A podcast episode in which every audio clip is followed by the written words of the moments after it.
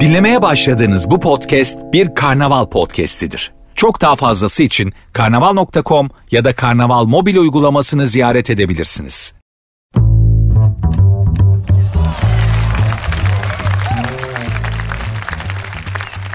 Herkese merhaba. Sert Ünsüz başladı. Ben Nuri saat 22'ye kadar. Kül kedisi Cinderella'nın ayakkabısını kaybettiği partiye gitmek için üvey anasının evinden çıktığı saatlere kadar sizlerle vakit geçirmeye, sizleri rehabilite etmeye, hoş sohbetle negatifinizi alıp biraz mümkün olduğu kadar pozitif vermeye çalışacağım.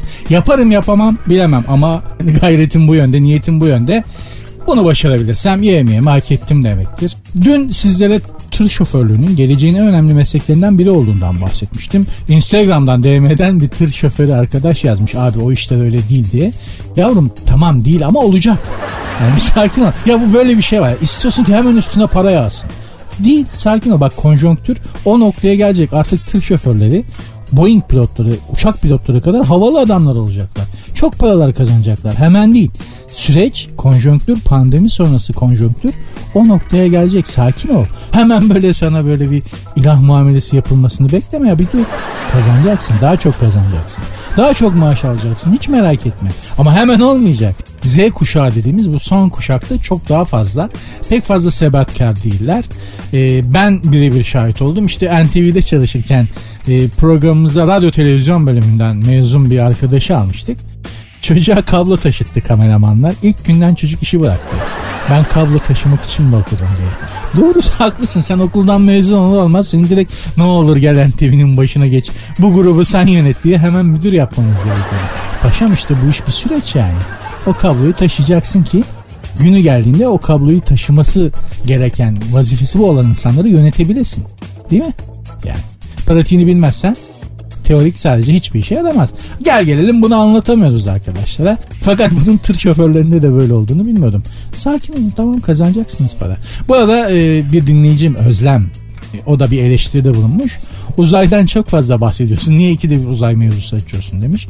E ben bahsetmiyorum. Dünya buraya gidiyor. Yani adamlar dünyayı terk ediyor. Görmüyor musun? Mars, Jeff Bezos ikide bir atmosfer dışına çıkıyor.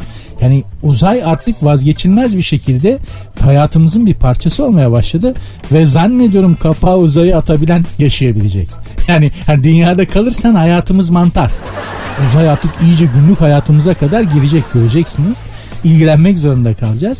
Ana haber bültenlerinde, cep telefonumuza gelen haberlerde her şeyde uzay artık çok önemli bir yer kaplayacak. Gün geçtikçe bu böyle olacak. Biliyoruz da konuşuyoruz. Fütürist değilim ama en azından e, işaretleri okuyabiliyorum. Hanımlar beyler programın adı Sert Ünsüz. Ben Nuri. Instagram ve Twitter adresi aynıdır programın. Sert Unsuz yazıp sonuna iki alt tire koyuyorsunuz. Benim Instagram adresim de Nuri Ozgul 2021. Sert Ünsüz başladı devam edeceğiz.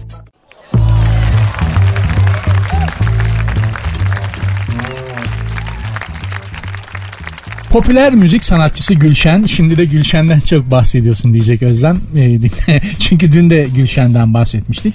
Popçu Gülşen. E, bugün de haberi çıkmış. Ben ne yapayım yani? Gülşen'i tutamıyoruz. Sürekli haber oluyor. Önceki gün Bebek'te görüntülenmiş. Neden bir insandan bahsederken şurada görüntülendi, burada görüntülendi gibi böyle Karadağ'ın yetiden, Van Gölü canavarından bahseder gibi bahsediyorlar ki? E, Gülşen bir popüler müzik sanatçısı olarak görüntülenmeye müsait bir insan. Yani işinin bir parçası da görüntü vermek zaten. Bazı işler böyledir. Görüntü işin bir parçasıdır. Ses sanatçılığı gibi, oyunculuk gibi. Ama mesela bir muhasebeci mesela gideyim de bebek sahilinde bir görüntü vereyim demez. Diyemez. Saçma olur. Zaten ona belge vermezler. Yani öyle bir öyle bir kaygısı olan adamı mali müşavir yapmazlar. Dur bebekte bir görüntü vereyim de e, magazine haber alayım. Böyle bir muhasebeci ben bir kere defterime vermem. Popçu Gülşen olarak bilinen popüler müzik sanatçısı Gülşen Hanım Avrupa'ya açılmayı düşünmüyorum demiş ki Avrupa'da da zaten böyle bir beklenti yok. Yani bütün batıyı dolaştım tek bir şehirde, tek bir ülkede bile bana ya Gülşen bize ne zaman açılacak diye soran olmadı. Çok takdir edilecek bir düşüncedir bu Gülşen Hanım'ın yaptığı. Kadın haddini biliyor. Avrupa beni aşar. Ben kendi coğrafyamda ekmeğime bakarım diyor ki en doğru bakış açısı bu. Ha ama nedir? Büyük sanatçılar coğrafyalarına sığmazlar zaten. Onlar bırak Avrupa'yı bütün dünyayı bile geç kainata açılmak, kainata seslenmek isterler. Mesela Mozart, Mozart ya da orijinal deyişiyle. Adam küçük yaşta Avrupa'da saray saray gezmiş. Neden?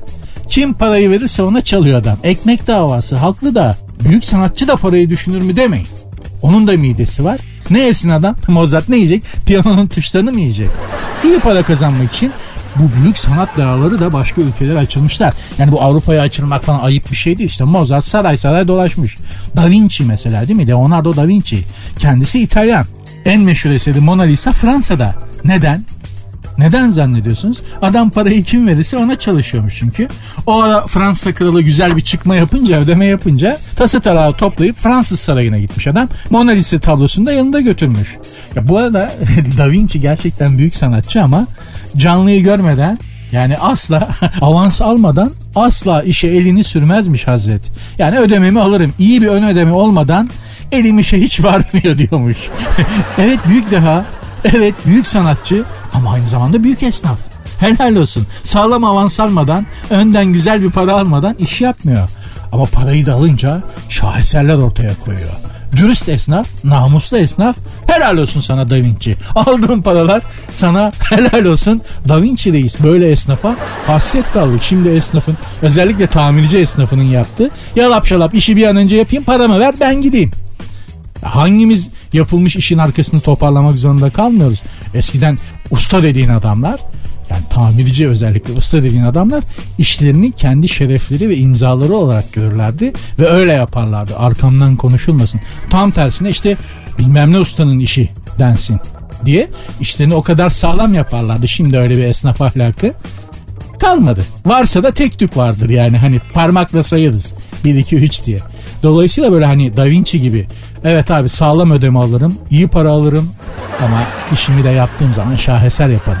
Böyle esnafa canım kurban, ruhun şad olsun Leonardo Reis.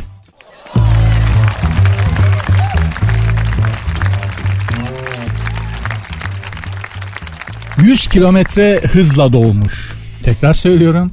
100 kilometre hızla doğmuş. Kimmiş nasıl olmuş? Amerika'da kocasının hastaneye yetiştirmeye çalıştığı hamile kadın 100 kilometre hızla giden otomobilin içinde doğurmuş. Ben de bebek 100 kilometre...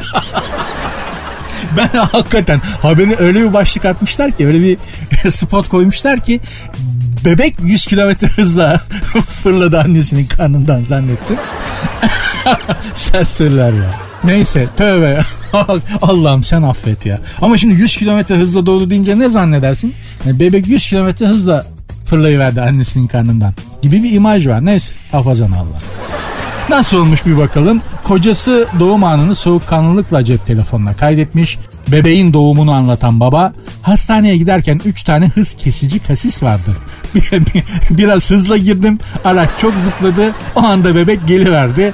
Koltuk kılıflarını yeni almıştım. Hepsi battı o biraz canımı sıktı dedi. Ya arkadaş evladın dünyaya gelmiş evladın. Tamam biraz action içerisinde de olsa sağlıkla sıhhatle dünyaya bir evladın gelmiş. Buna sevineceğine koltuk kılıfları battı diyor ona üzülüyor ya. Babaya bak. Şam babası. Şam babası derler böylelerine. Şimdi bu adam bir ömür bunu çocukcağızın kafasına da kakar ha. Gerçekten. Yeni koltuk kılıfları almıştım da seni doğuma götürürken yolda doğdun da yeni kılıfları batırdın da taksidi bitmemişti. Çocuğun karakteriyle oynadıkça oynar bu adam açık söyleyeyim. Bazı sözlerin bizim için söylediğimiz anda unutacak kadar kıymeti ve etkisi yoktur. Böyle olmasa bile çocuğun ruh dünyasında çok derin izler bırakabileceğini bilmek lazım. Mesela benim annem kendimden örnek vereyim. Ben çocukken ne yapmaya kalksam dur sen yapamazsın ben yapayım diye bir tavrı vardı. İşte al işte 50 yaşıma geldim. Hala bir işin sonunu getiremiyorum. Ha tabii ki sevgisinden bana kıyamadığından yaptı ama sonuç benim yaşıtlarım Amerika'da parlamenter oldu. Yazdığı kışlığı yaptılar. Tekne aldılar. Emekli oldular. Benim daha gün toplatmama SGK'dan 5 sene var. Yapmayın. Bırakın çocukları hata yapsınlar. İnsanın karakteri hatalarıyla gelişir yani arkadaşlar. Biliyoruz da konuşuyoruz. Ben bir psikoloğa gitmiştim. Ben de fark ettiyseniz ki mutlaka fark ettiniz. R harfleri net değil. R harfleri net değil. Adam beni biraz dinledi. Annenizin dedi çocukken özellikle üzerinizde dominant bir etkisi var mıydı dedi. Evet dedim. Belli R harfleri net değil dedi. Aa, ben de R'lere dilim dönmüyor zannediyordum. Hala tam olarak büyüyememiş olmanın bir işareti de sayılabiliyormuş. Bakın size en özel durumlarından birinden bahsettim. Ki siz öyle yapmayın çocuklarınıza diye. Hiçbir şey olmazsa çocuğunuz R'leri söyleyemiyor. Yani hani öyle zaman içerisinde bunun pek çok hanımdan gerçi ben olumlu geri dönüşünü aldım. Cazip geliyor, hoş oluyor. Ayrı. Neyse ne diyorduk? Evet 100 kilometre 100 kilometre hızla giden arabada doğan çocuktan bahsediyorduk. Anne dördüncü viteste nasıl bir aile bu ya? dördüncü viteste doğum gerçekleşti. Çocuğuma ro- Roadrunner Allah Allah'ım yarabbim ya. Çocuğuma Roadrunner Jason adını vermeyi düşünüyorum dedi. Çocuğun okulda işte arkadaş çevresinde lakabı daha şimdiden belli o zaman. Dördüncü vites. Allah analı babalı büyüsün. İnsanlığa faydalı bir evlat olur inşallah.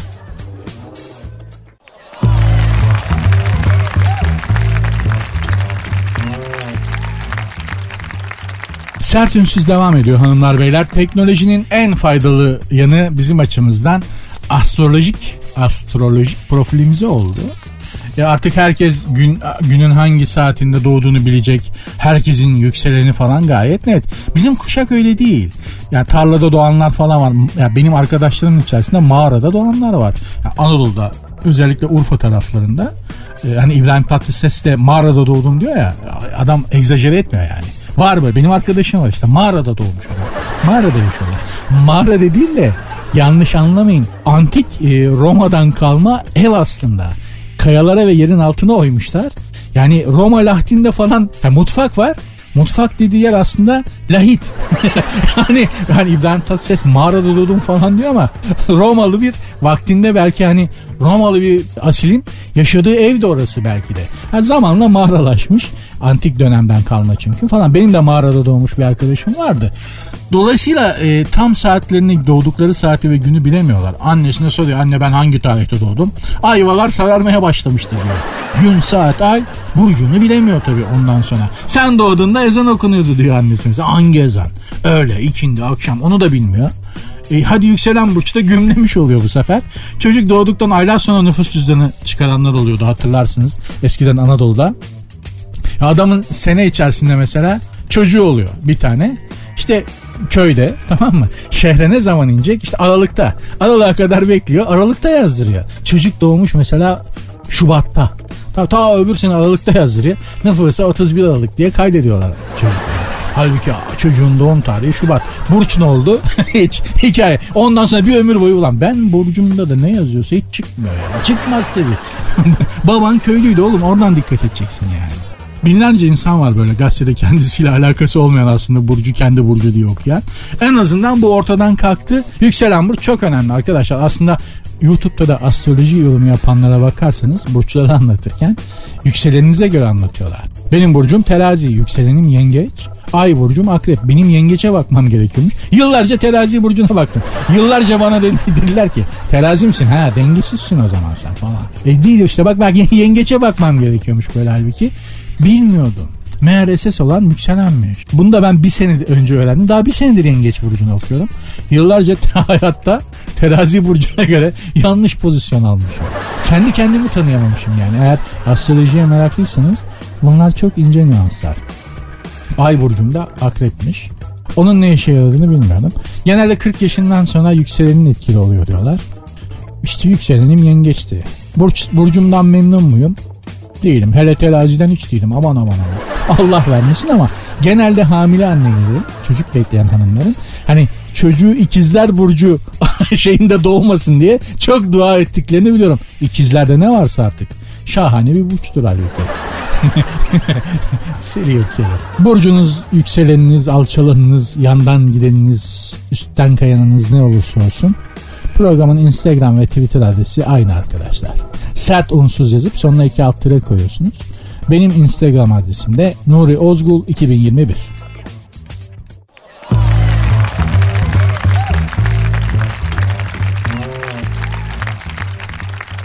Şirin Sever hanımefendinin yazısından okuyordum. Eski Amerika Birleşik Devletleri Başkanı Barack Obama'nın karısı Michelle Obama Barack Obama'ya demiş ki sen demiş çok hata yapıyorsun. Çok yanlışları olan bir adamsın. İşte bak şu yakın bir arkadaşı var müzisyen şimdi adını getiremedim elektro gitar çalıyor. Bak demiş ona bakarak kendini düzelt ne kadar mükemmel bir erkek demiş. Bu konuyla ilgili size daha önce bahsetmiştim ama ah bir erkeğin hatalarını anlaması için Hanımlar önce hatalı olduğunu kabul etmesi lazım. O zaman şöyle yapalım. Erkekler doğuştan hatalı diyelim. Olsun bitsin tertemiz siz de rahat edin. Biz de rahat edin. Evet hatalıyız biz. Düzeltin bizi hanımlar. Biz düzeltilmeye muhtaç, eksik, yanlış. Hiçbir hatalı organizma kendi kendine onaramaz. Bizim tamircimiz de sizsiniz. Onarın bizi. Kaba mıyız? Yontun o zaman. Bugüne kadar bütün hatalarımı kabul ettim.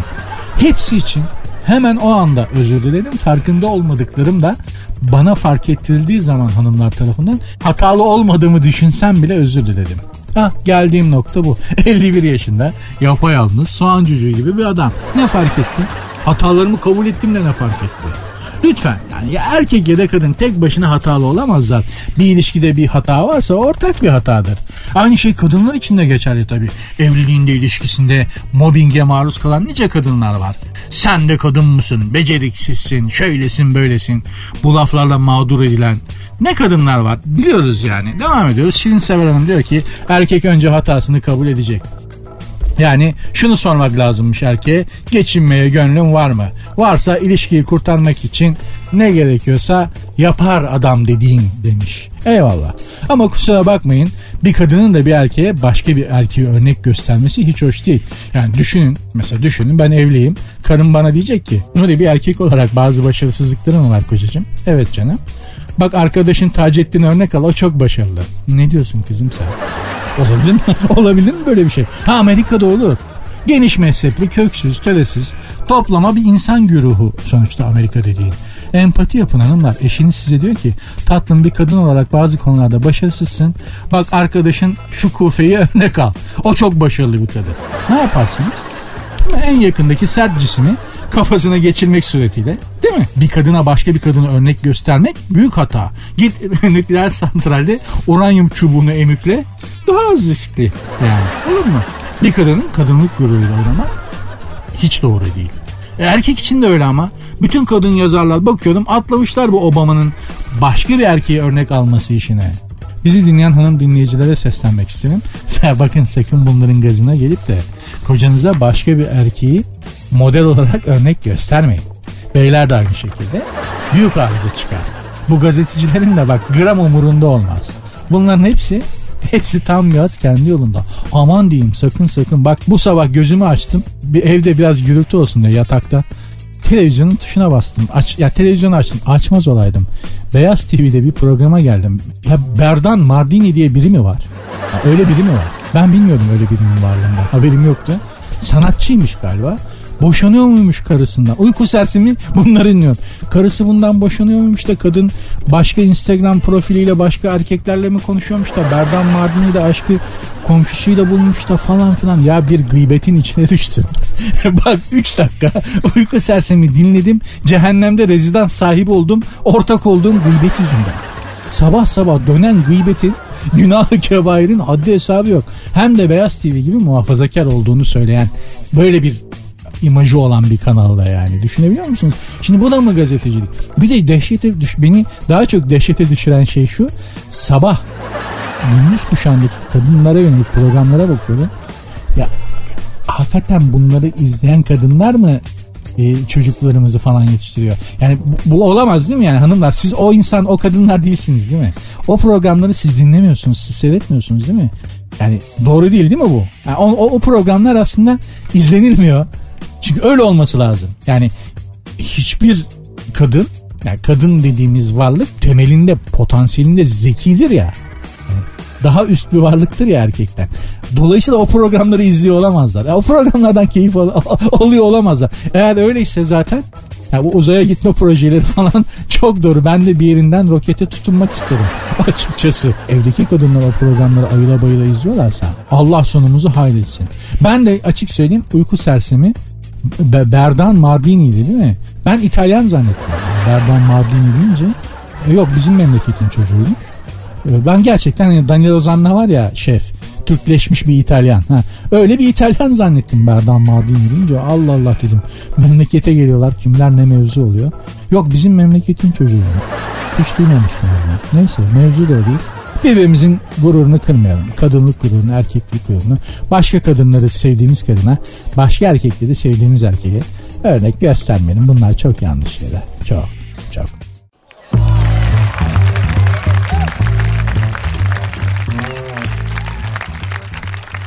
Sert ünsüz devam ediyor. CIA raporlarına göre 2012 yılında İspanya'da yere inen uzaylıların Alpha Centaurion yıldız sisteminden geldikleri ve kendi aralarında sıkı durun Türkçe konuştukları tespit edilmiş. yani CIA bildiğiniz Amerika'nın e, dünyayı kana bulayan eli kanlı en aşağılık örgütlerinden biri CIA. Bu bir rapor yazıyor diyor ki 2012'de uzaylılar İspanya'da yeryüzüne indiler ve bu uzaylılar kendi aralarında Türkçe konuşuyorlar. CIA diyor bunu. Şimdi bir dakika şimdi ama ya gerçekten düşer bayılırım. Ya bu Türkçeyi en azından daha biz Türkler olarak doğru düzgün konuşamıyoruz. Uzaylılar bizden iyi konuşuyorsa ben harbiden düşer bayılırım. Düşünsenize yani uzaylı uçağın daireden iniyor. Merhaba efendim nasılsınız? Cevap bizden. Ne öyle kardeş takılıyor işte. Olur mu? Olur.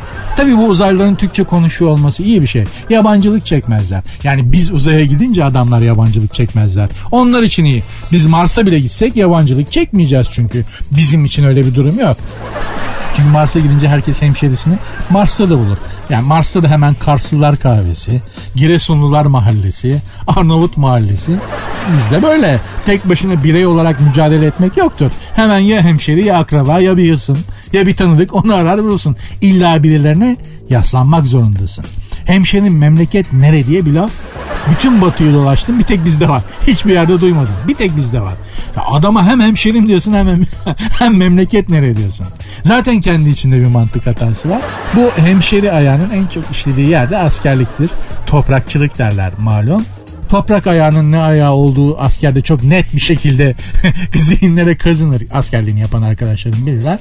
Böyle yeni gelen askerler arasında kendi memleketlisini bulursun. Onu arka çıkarsın falan filan. Uzaylıların Türkçe biliyor olması bu yüzden iyi. Adamlar biz uzaya çıktığımızda kendi gezegenlerinde çırak çıkacakları için. Biz de öyle. Bakınız Almanya. Valla Almanya'da Almanlar size açık söyleyeyim gurbetçi gibi yaşıyorlar. Bakarsan Almanya'nın sahibi sanki Türkler. Anlattım mı bilmiyorum ama güzel hikayedir bir de anlatayım. Hamburg'da bir İtalyan restoranında yemek yedim. Yani Hamburg'da yaşayan akrabalarım dışarıda dolaşıyorduk. Hadi bir karnım acıktı. Hadi dediler seni şuraya götürelim. Bir AVM'nin içerisinde giriş katında bir İtalyan restoranıydı. Yer İtalyan restoranı ama sahibi Kürt. Yani İtalyanlıkla bir alakası yok. Pala yapmış çocuk. Bir İtalyan restoranı almış. Ee, Şehmus Diyarbakırlı. İçeride de İtalyan şef çalışıyor yani. Neyse işte memleketten geldiğimi duyunca geldi sağ olsun. Elimi sıktı abi hoş geldiniz falan sağ ol. Tanıştık. Nasıl dedim Şehmuz ya Almanya'da Hamburg'da mutlu musun? Valla dedi Hamburg güzel abi ama çok Alman var. Bu kadar. Cidden bak bu kadar Alman olmasa Hamburg daha güzel olacak dedi. Bu budur. Yarın bir gün aynı şey Mars'ta da olacak. Marslılar Mars'a biz gittikten sonra dış kapının dış mandalı olacaklar. Almanların en büyük problemi Türkçe bilmemek. Bak ben sana söyleyeyim. Türkçe bilseler belki kendi memleketlerinde o kadar yabancı olmayacaklar yani. Uzaylıların Türkçe biliyor olması bu yüzden iyi. Çabuk alışırlar duruma. Ne arıyorsun uzaylı dediğin zaman bön bön bakmazlar en azından. Türkçe bilen uzaylı gerçekten çok büyük mevzu.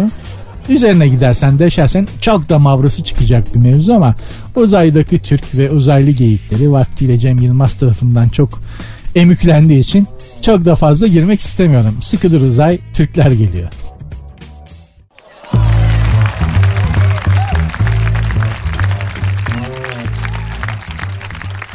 Sert ünsüz devam ediyor. Yeni moda boşanma pastasıymış. Boşanma pastası. Şöyle diyor haber.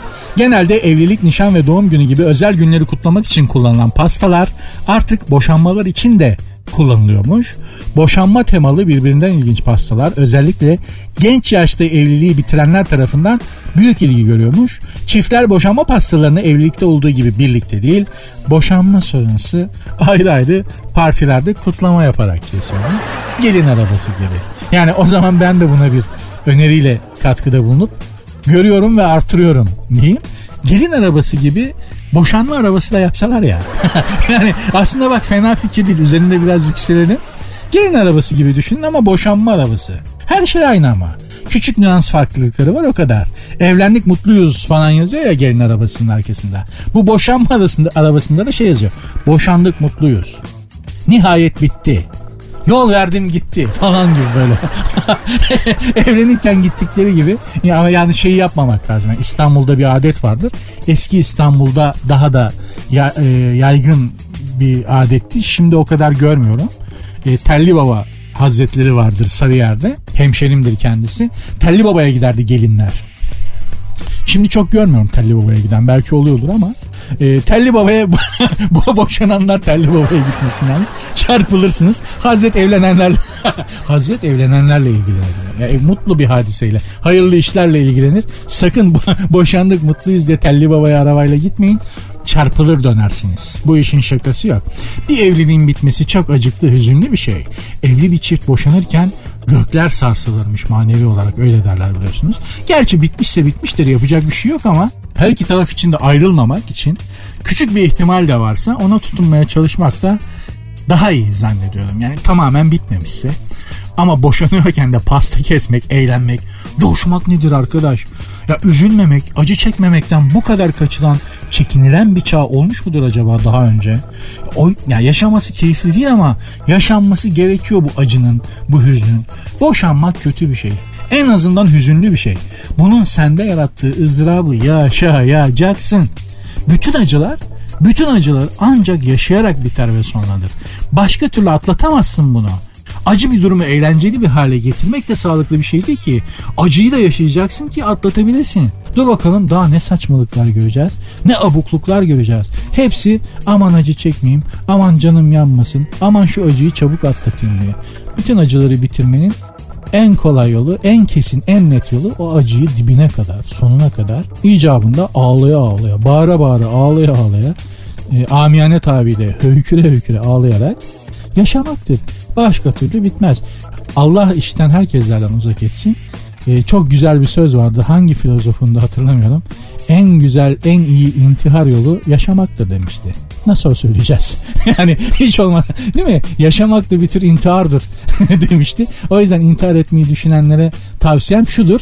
Yaşayın. En iyi intihar etme yolu yaşamaktır. Hangi filozofun da hatırlamıyorum ama doğru. Yaşa zaten öleceksin. Bu arada arsa bakanlara da arsa şu aralar inşaat için güzel bir arsa düşüreyim diyenlere de hangi filozofun olduğunu hatırlamadığım bir sözü var. Ölünce herkes toprak sahibi olacak be.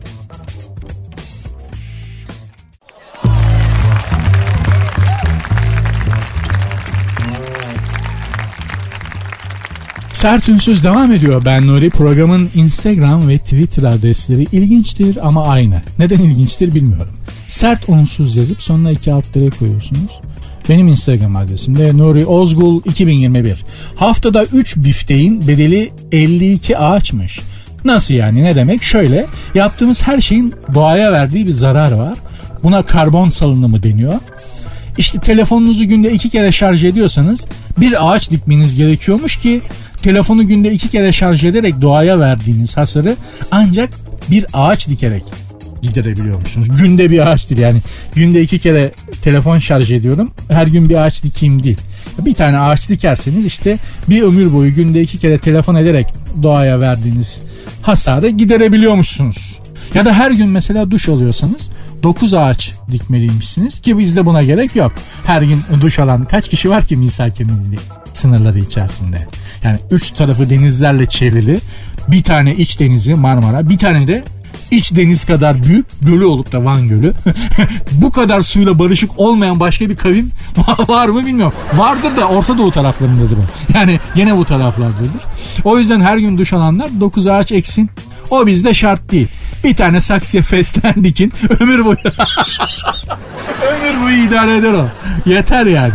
Bizim su harcayarak verdiğimiz e, zararı karşılar. Merak etmeyin. Otomobilinizle günde 20 kilometre yol gidiyorsanız doğaya tam 20 ağaç borçluymuşsunuz. 20 ağaç. Bunlar boş hesaplamalar değil hanımlar beyler. Bunun bir de suyla hesaplananı var. Bu benim okuduğum ağaçla hesaplanmış olanı. Bir de işte bir tane hamburger üretilirken kaç litre su harcanıyor? Bir otomobil üretimi kaç ton suya bedel gibi bir hesaplama var. Çok ciddi bir durum. Bu konuyla ilgili bir tüyo vereyim. Gelişmiş ülkeler, sanayi sahibi ülkeler imalatları neden gelişmekte olan ülkelerde yapıyorlar hiç düşündünüz mü? Hani biz seviniyoruz ya mesela Alman otomotiv devi Türkiye'ye yatım yapıyor. Türkiye'de fabrika açıyor yaşasın diye seviniyoruz. Adamlar bu hesapları yapmışlar Ve diyorlar ki bu kadar otomobil üretiyoruz da Almanya'nın doğal kaynaklarına zarar veriyoruz. Şu kadar su, şu kadar ağaç gidiyor bir otomobil için. Gidip bunu Türkiye'de üretelim. Ürettiklerimizi zaten Türklere iteliyoruz. Yani aynı zamanda satın alıyorlar. Hem de onların ağaçları, nehirleri kirlensin. Ağaçları, doğaları zarar görsün. Deutschland. Über alles durumu. Alman kafası yani. Ve düşün niye İngiltere'nin mesela otomobil markası Türkiye'de fabrika açsın ki? Bunlar hep ciddi hesaplamalar. Artık yaşamımızın maliyeti para olarak değil ağaç ve su olarak hesaplanıyor hanımlar beyler. Ama mesela bazı şeylerin maliyeti sıfır. Onların ağaç ve su olarak karşılığı yok. Sıfır maliyet. Ne mesela? Sevgilinizi öpmenin, karbon salınımı sıfır. İnsanları sevmenin, birilerine yardım etmenin, anlayışlı olmanın, trafikte insan gibi davranmanın, bunların karbon değeri sıfır. Doğaya hiçbir zararı yok. İnsan olmanın yani kısaca hanımlar beyler karbon maliyeti sıfır. Ne doğaya, ne insanlığa, ne uzaya, ne evrene hiçbir zararı yok. Karbon salınımı açısından en iyisi insan olmak.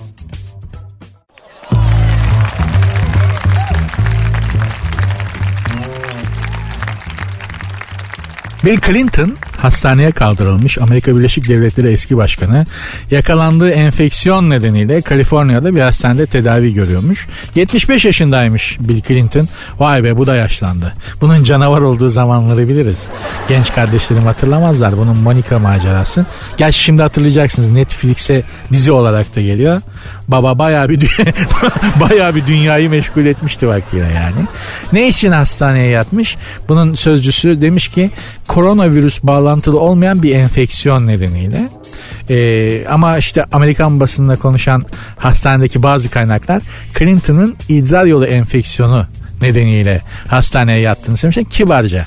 Bildiğin gonaradır o. Yani şimdi bu hastalığın zührevi bir hastalık. Tıbbi adı bu gonara. Ee, ne olduğunu tam olarak burada söylersen belki rütükün canı sıkılır. Hiç öyle bir şey kaba da kaçabilir. Zührevi bir hastalıktır bu. Kesin kapar çünkü bu. Horoz ölür, gözü çöplükte kalır diye bir laf var. Tamam Amerika Birleşik Devletleri başkanlarının hepsinin uçkuru gevşek. Ta Thomas Jefferson'dan bu Joe Biden'a kadar hepsinin kırmadığı ceviz kalmamış. Ama Oval Ofis'te ya Oval Ofis'te çapkınlık ne demek? Dünyayı yönettiğin yer abi orası senin. Olmasa da belki bir kıtanın geleceğine kadar bir dünyanın geleceğine karar verdiğin masanın üstünde. Çok özür dilerim. Clinton ya. Ya orası senin ekmek tekken, dükkan. Bereketi kaçan lan. Bak dünya da o günden beri belini doğrultamadı gerçekten. Ekmek teknende yapma bari.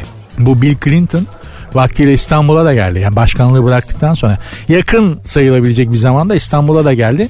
Hangi otelde kaldığına baktım. Ailedeki bütün kızlara, kadınlara, yetişkin, genç hepsine dedim ki bu herif bu ülkeden İstanbul'dan gidene kadar bu semte gitmek yok. Sarkar çünkü sarkabilir. Var ihtimali var. Beni başkan katili yapmayın dedim. Gerçekten de bu Amerika Birleşik Devletleri başkanlarının öyle bir tavrı var ki genel anlamda aslında batılı liderlerdeki tavır bu. Masanın doğu tarafındakilerin sahibi olduklarını zannediyorlar. Yani bizim sahibimizmiş gibi davranıyor adamlar. Anlatabiliyor muyum? Dolayısıyla çok rahatsız edici. Özellikle e, Amerikan karşıtı biri olduğumu her fırsatta söylüyorum. Bu tavırları gerçekten tahammül edilebilir gibi değil. Al işte en kralınız Amerika Birleşik Devletleri Başkanı. Adam uçkurunu toparlayamıyor. Hani nesiniz yani? Duydunuz mu bizim coğrafyamızda böyle bir şey? Mümkün değil. Olmaz. Neden? Devlet adamı diye bir şey var. Devlet adamı ciddiyeti diye bir şey var çünkü bizim kültürümüzde. Yapmaz. Yapmaz. Böyle gevşeklikler ancak Amerikalı'dan İngiliz'den çıkar. Ha, kraliçenin oğlu prens de sapık çıktı mesela. Şimdi burada yediği haltı söylemeye gerek yok ama. Buyurun. En üst düzeyde en üst düzeyde tırlatmış durumdalar hepsi. Allah bizi böyle insanlardan korusun en azından. Bizim liderlerimizin böyle falsosu yok çok şükür yani. Allah da göstermesin Allah da korusun. Herkesi yanılmaktan Allah şaşırtmasın.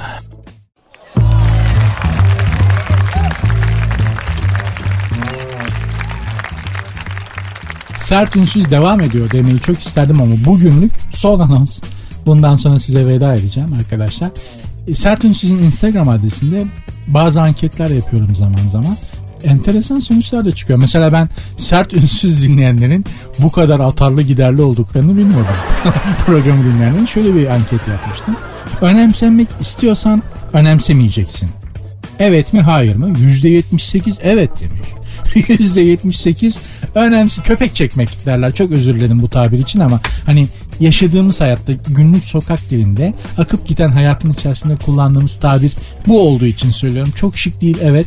Ne olur beni affedin ama daha iyi anlaşılsın. Gözünüze gözünüzün önüne gelsin diye söylüyorum. %78'i evet abi önemsenmek istemiyorsan köpek çekeceksin. Fikrinde birleşmiş. %22'lik bir kesim de kenara sinmiş böyle. Yok abi biz önemsenmeyelim. Mühim olan o değil. Mühim olan beni önemsemese de ben sevdiğimi önemserim ve bunu hissettiririm demiş ki işte o yüzde 22 var ya bu dünya sizin hatırınıza dönüyor be. Valla başımıza taş yağmıyorsa sizin yüz suyu hürmetinize yağmıyor arkadaşlar yani gerçekten. Şöyle bir söz vardır. Gerçekten seviyorsan onun senin seni sevip sevmediği hiç ilgilendirmez seni. Üzmez de. Gerçekten seviyorsan seviyorsundur. O seni seviyor, sevmiyor. Bu kadar önemli değildir. Eğer onun da seni sevmesini bekliyorsan ya da onu sevmişsen ve o sana yeteri kadar senin istediğin kadar karşılık vermemişse sen onu değil onun seni sevmesini seviyorsun. Evet. Biraz konu mevzu derine doğru gidiyor biliyorum ama o kadar derine inmeyeceğiz merak etmeyin.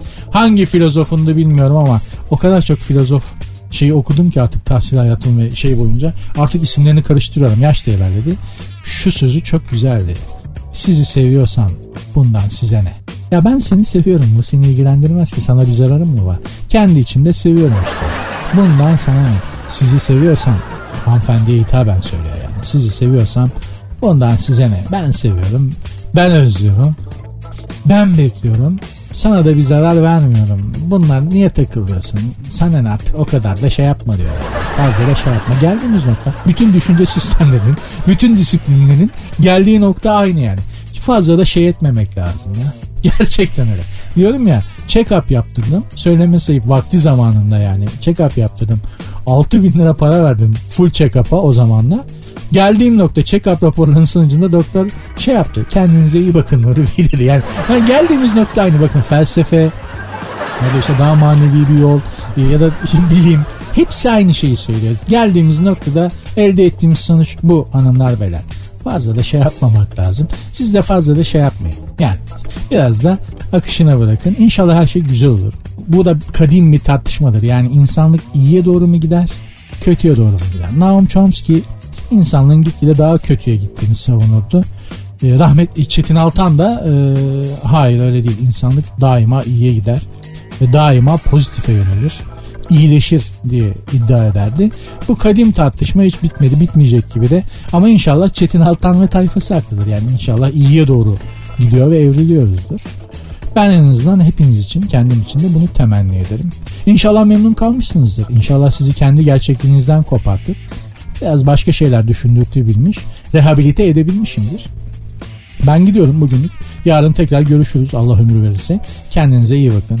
Size kimsenin de kötü davranmasına müsaade etmeyin. Yarın görüşmek üzere. Programın Instagram ve Twitter adresleri aynı.